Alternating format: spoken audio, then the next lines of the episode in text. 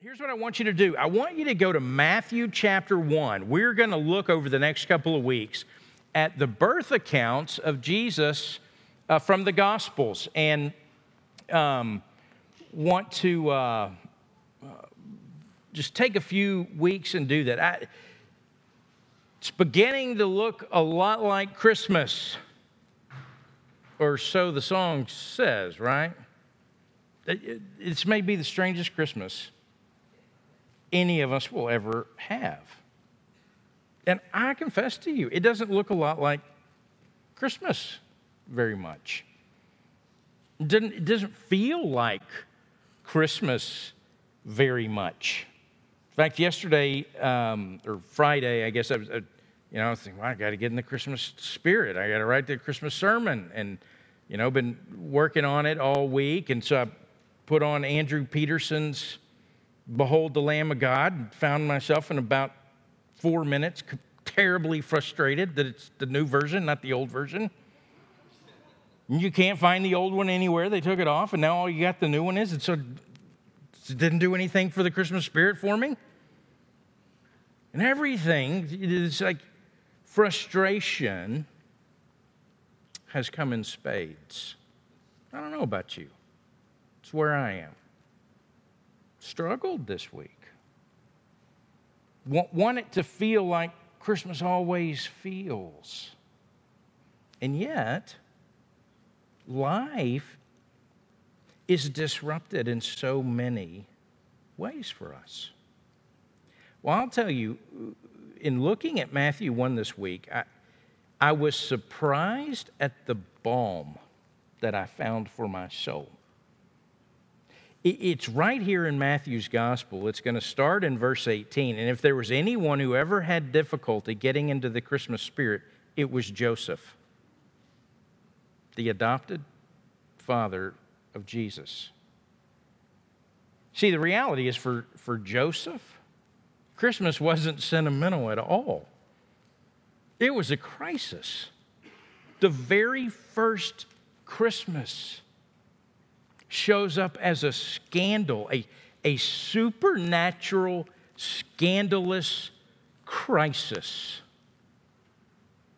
And Matthew, the gospel writer, not only is he, is he bold to just lay it out, but he's convinced that our understanding of the scandal of the incarnation is part of the gospel of Jesus Christ.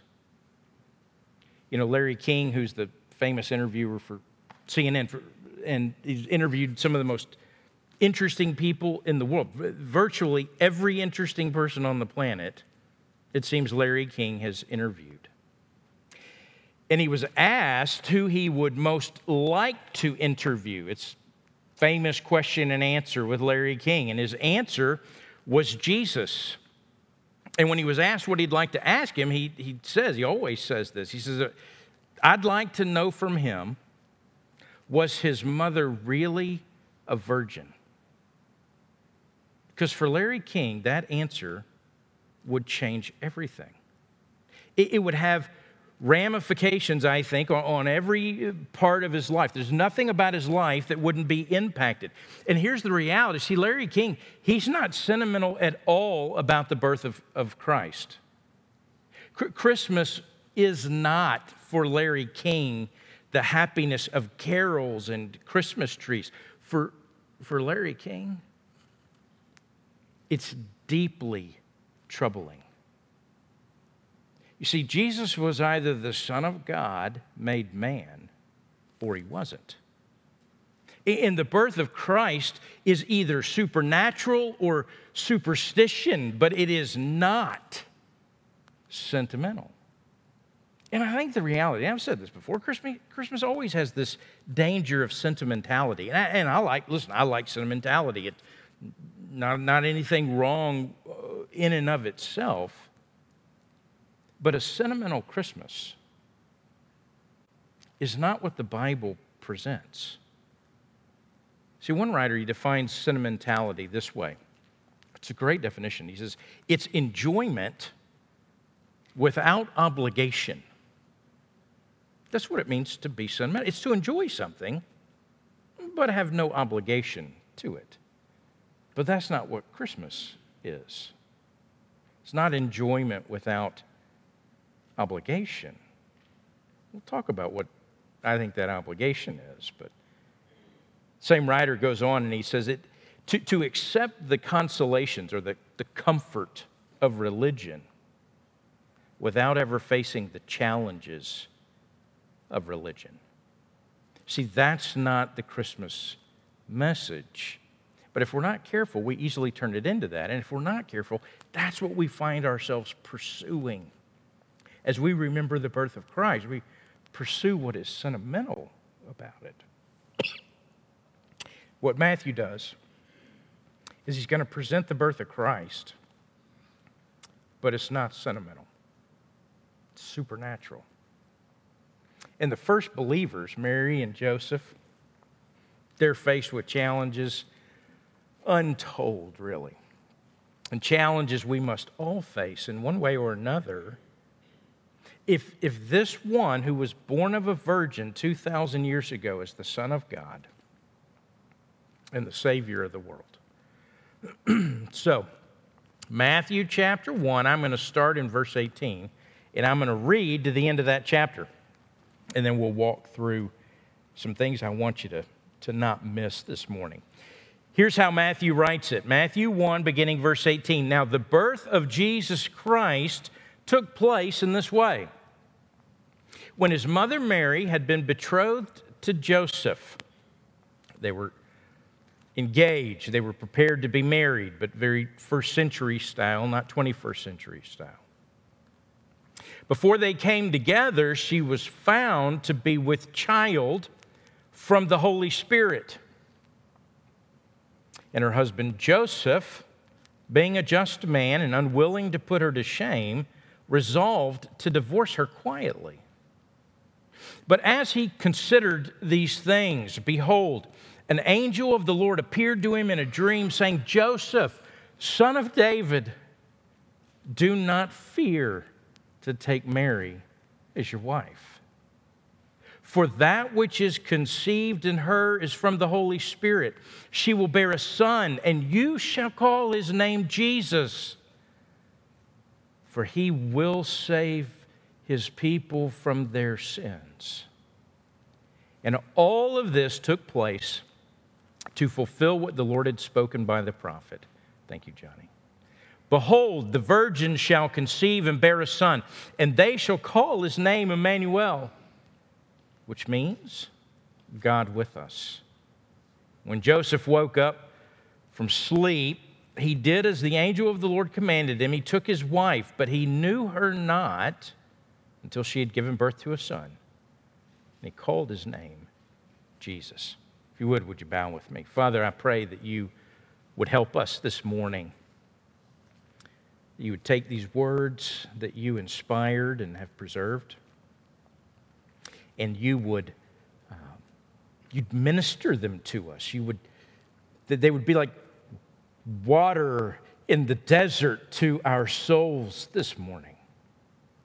And that Father, it would cause growth in us and insight and understanding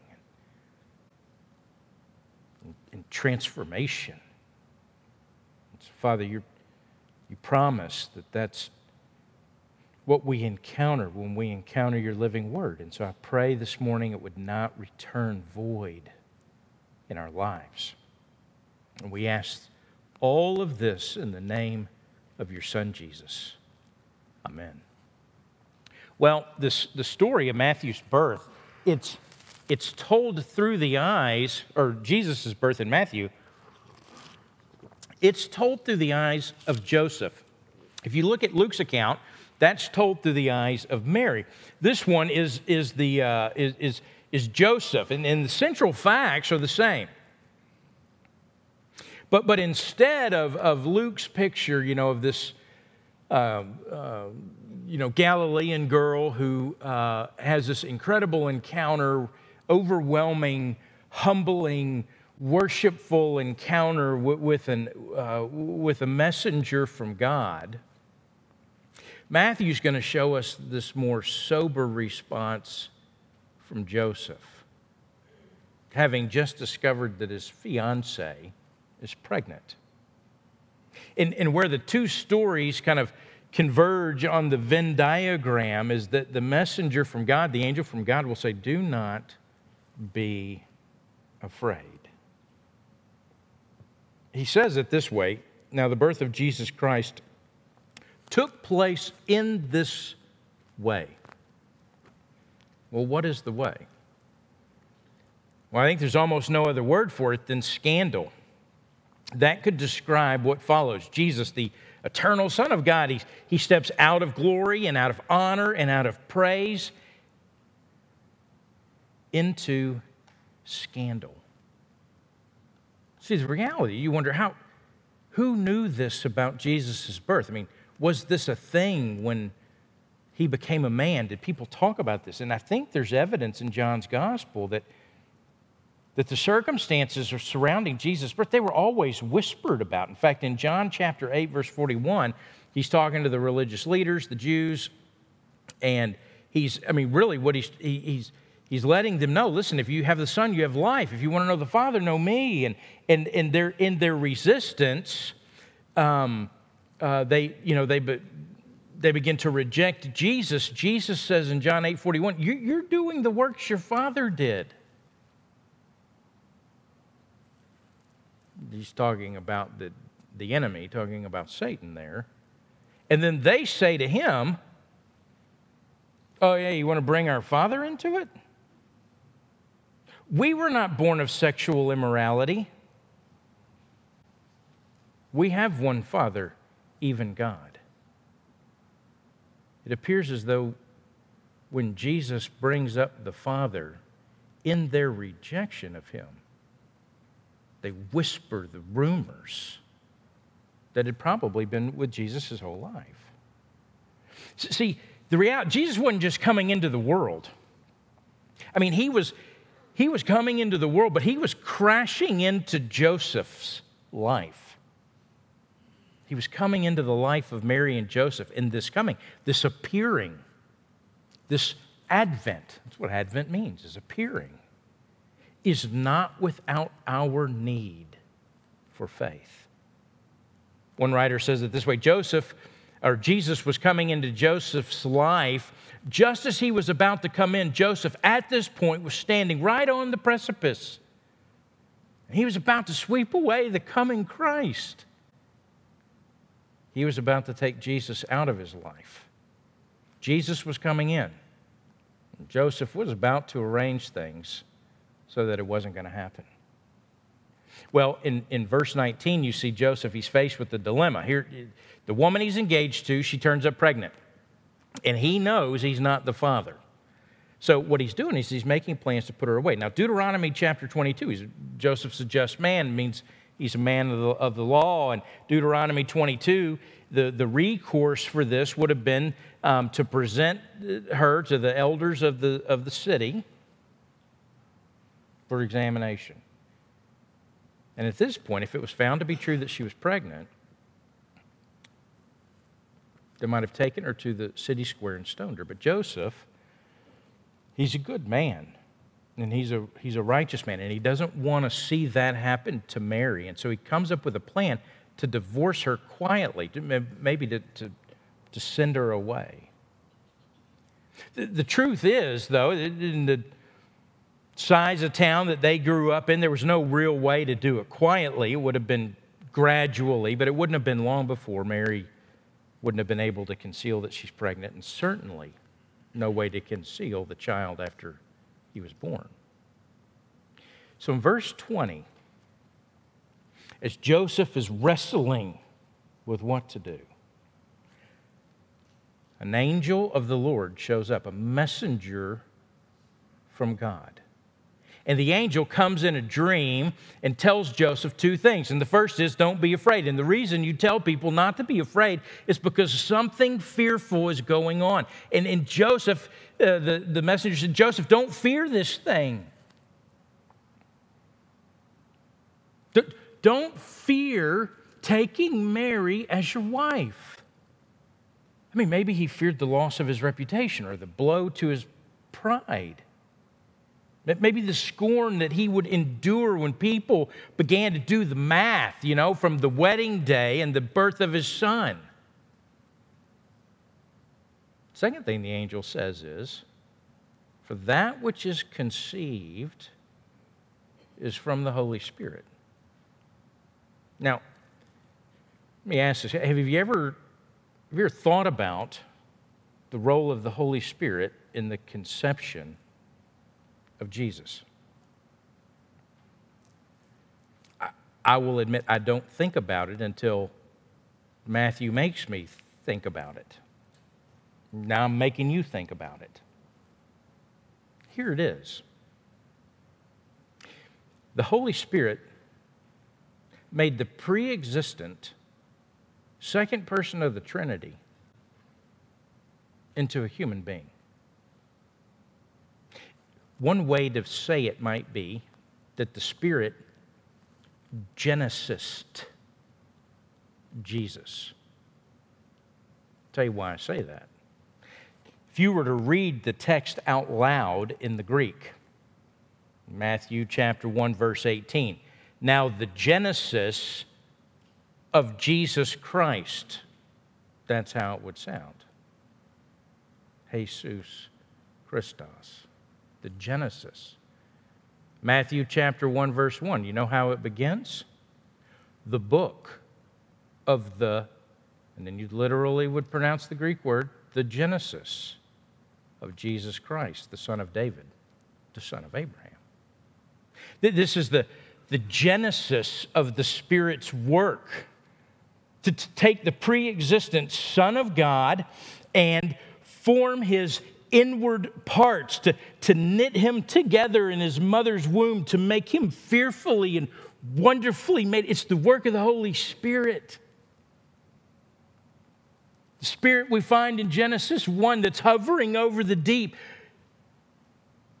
comes and overshadows Mary's womb in Luke chapter 1, making God's Son into one of us.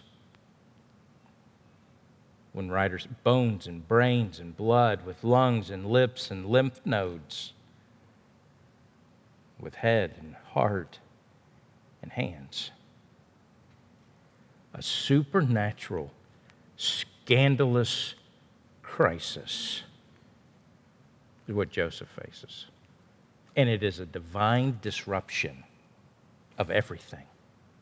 First thing is, it's a disruption of his comfort. Joseph, uh, the messenger saying, Joseph, this is supernatural. And for all that it may cost you, all the disruption, all the disdain you may endure, all the comfort that you forfeit. The messenger is bidding Joseph to believe. Believe. It's inevitable that, listen, Mary's life, the perfect, you know, Jewish bride, is going to be ruined. She risked being cut off by her family and ostracized by her friends and shunned by her community. And it doesn't matter what she says, nobody's going to believe her, right? No, no, no, really. It was the Holy Spirit. Nobody's buying that.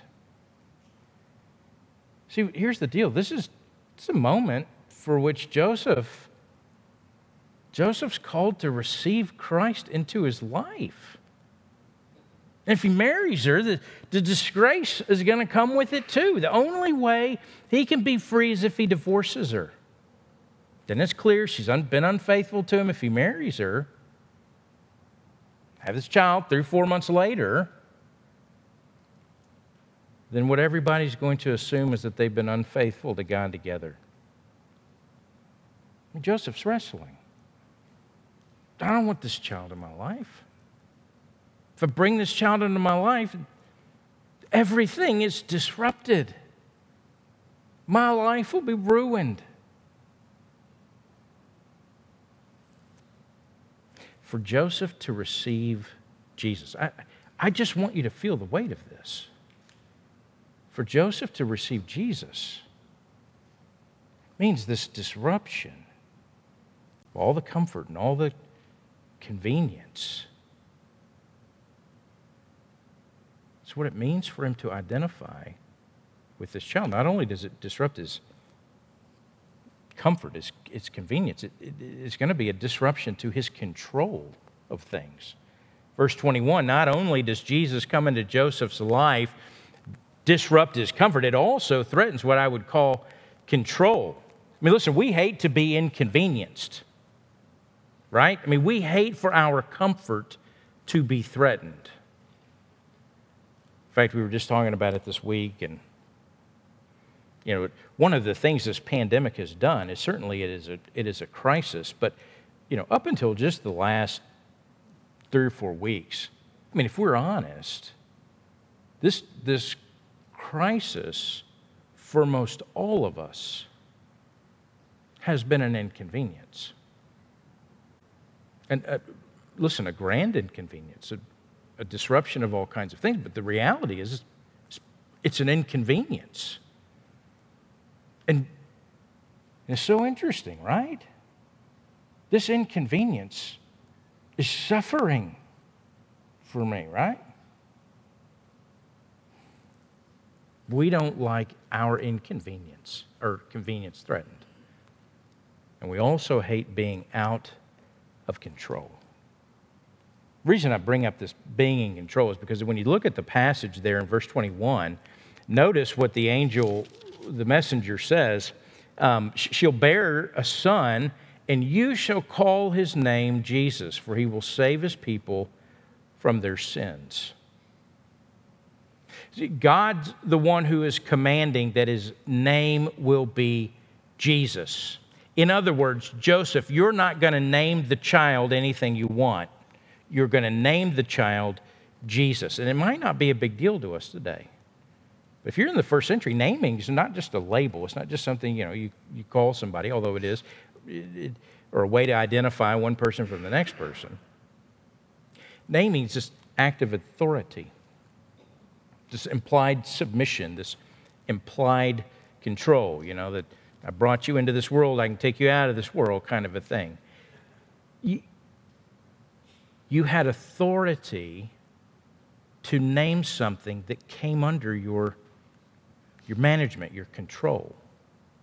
That's why, typically, we do not discipline children whom we did not name, right? As much as we would like to sometimes.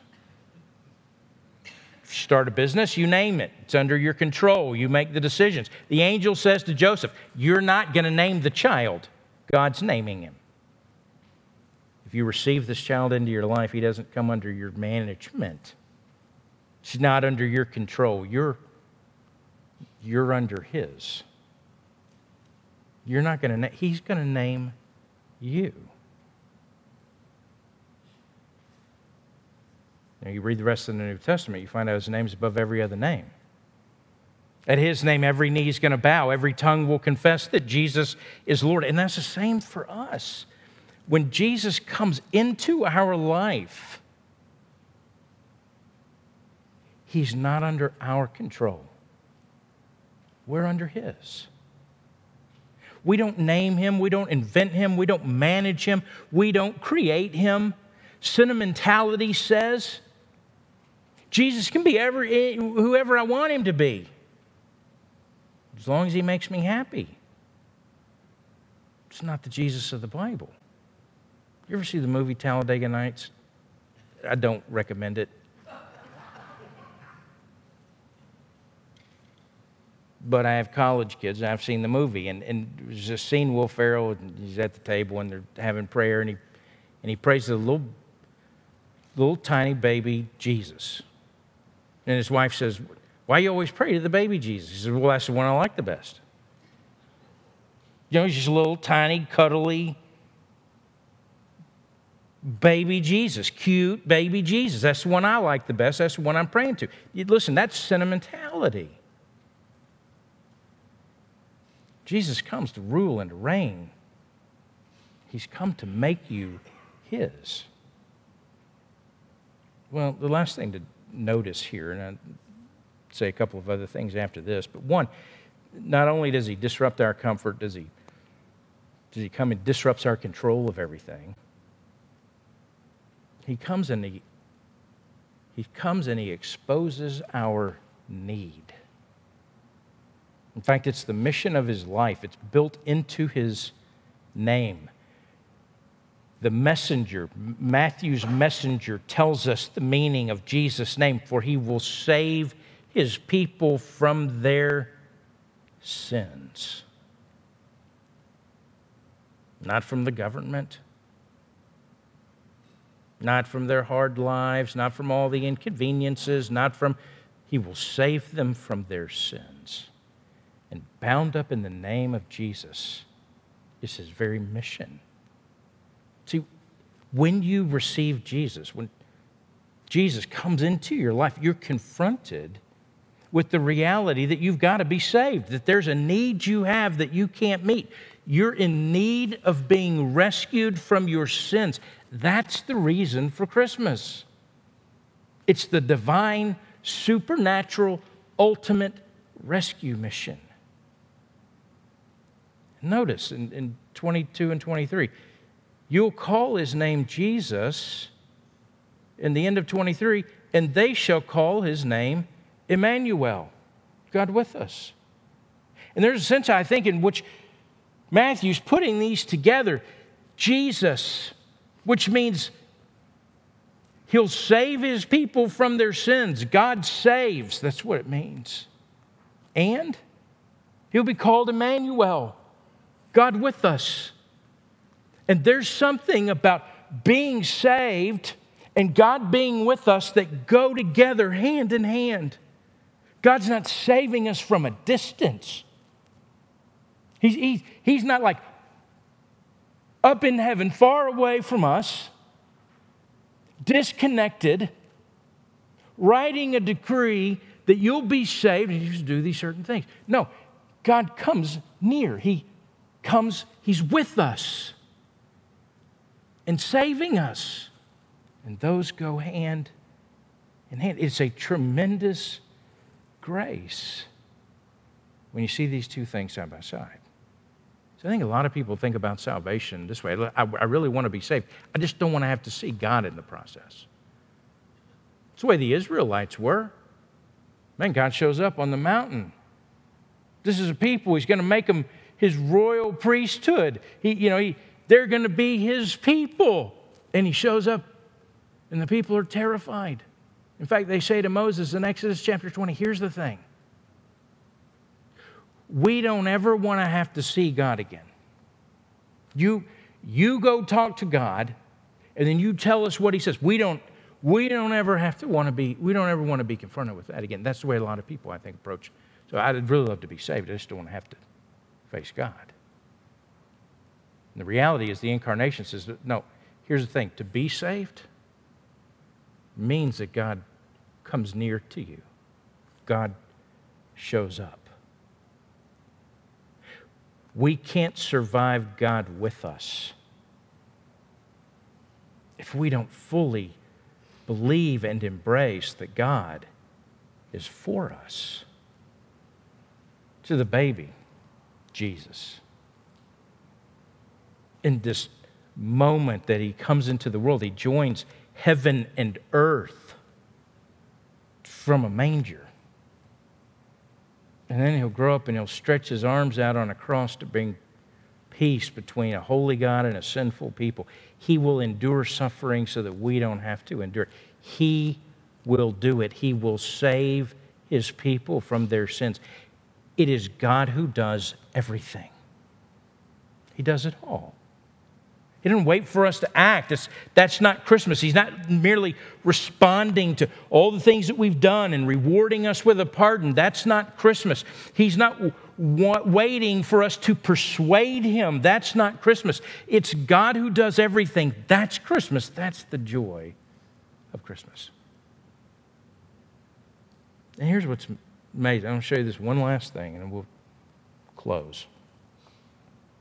But here in verse 23, the very end of verse 23. It's probably in parentheses in your Bibles. In Verse 23, the ESV reads, which means God with us. That's Matthew there. He's interpreting that. He's translating it for us. Behold, the virgin shall conceive and bear a son, and they shall call his name Emmanuel. And then Matthew goes, which means God with us. The old King James, if you have the King James, says, that's interpreted as God with us. Well, the reason he does that is because Emmanuel is Hebrew. It's a transliteration of a Hebrew word. Matthew, he's writing in Greek, writing for Greek speakers, maybe Aramaic speakers, and there's controversy about that. But either way, what Matthew's doing is he's interpreting for us in case you don't know the Hebrew. In case you don't know all the history, in case you don't know all the stories of who God is, in case you don't know who God is, that's okay. God knows you. He sent His Son to be with us. And since then, it's been interpreted in almost every language across the planet throughout history. Just so you know, this is what it means God is with us. You don't have to go find God, He's come for you. Think Matthew, the writer of this gospel, Matthew is not sentimental. He knew what it was to be saved. A tax collector living in Roman comfort, a man who had abused his own people, gotten wealthy at the expense of their burdens, Matthew is called by Jesus to follow him. Matthew, come follow me. Come out from behind the tax desk. And I'll call you to a life of serving people who hate you. Matthew, follow me, which means you no longer control your destiny. I, I am your king. Matthew, follow me. You cannot save yourself. Not from the money you make, not from the political alignments you enjoy, not your status, not even your religion. Following me means you accept you're a sinner in need of rescue and that I alone can save you. There's nothing sentimental for Matthew about that It's supernatural. It's a supernatural, divinely created crisis that came into his life. In some ways, Matthew had much to lose. And if you sit here this morning and you think, you know, I have so much to lose, so many things I'm clinging to, so much I feel like I would have to let go of if this is really true. That's why Jesus says, for those that lose their life, they'll gain it, they'll be saved. Matthew lost his life to Jesus. Then he began to truly live. Listen, maybe you're here this morning feel like the supernatural reality of Jesus entering into this world is better left to sentimentality. You know what? I'm just happy with the carols and the Christmas tree, and I just don't want to be confronted with the Savior. There's too much to lose. Maybe you're here, maybe you're online. So glad you're online. Maybe life's fallen apart. You've nowhere to turn. You think, listen, Jesus is only for good people. And you have to get to a certain place first before you can find Him. Let me just tell you, that's not Christmas. Here's the way one writer says it. If, if you're like that, if you're broken, if you're poor, if you're a single woman who's pregnant and tempted to be ashamed, Why do you think the mother of God was a single, pregnant, unwed mother? Because this is God's way of saying, I don't care what you are or what you've done. If your heart condemns you, I'm greater than your heart. In Jesus Christ, you're beautiful to me. Do not be afraid. You can receive him this morning. For those of you that have received him, for those of you that know Christ as your Savior, the, the supernatural, divine disruption has come to you, and you've received it. Now you're working that out in your, in your life with the help of God's Spirit. We celebrate this morning as the church, we celebrate communion. It's the remembrance of, of the life and the death of, of Jesus. It's the remembrance of his death on a cross. It's the remembrance that his body, physical human body, that took place at this incarnation grew to a man and was nailed to a cross. That he suffered death, even death on a cross, the way Paul writes it. Took your shame, took your sin, became your sin, and then shed his blood. Because without the shedding of blood, there is no forgiveness of sins. And So this morning, what we do is what Jesus instructed his disciples to do. Matthew was there. to take this cup and to take this bread and to eat and to drink in remembrance of him, remembering why Jesus came, why he was born, and how he saves. He took your place, he died your death he laid in your grave and was risen to new life.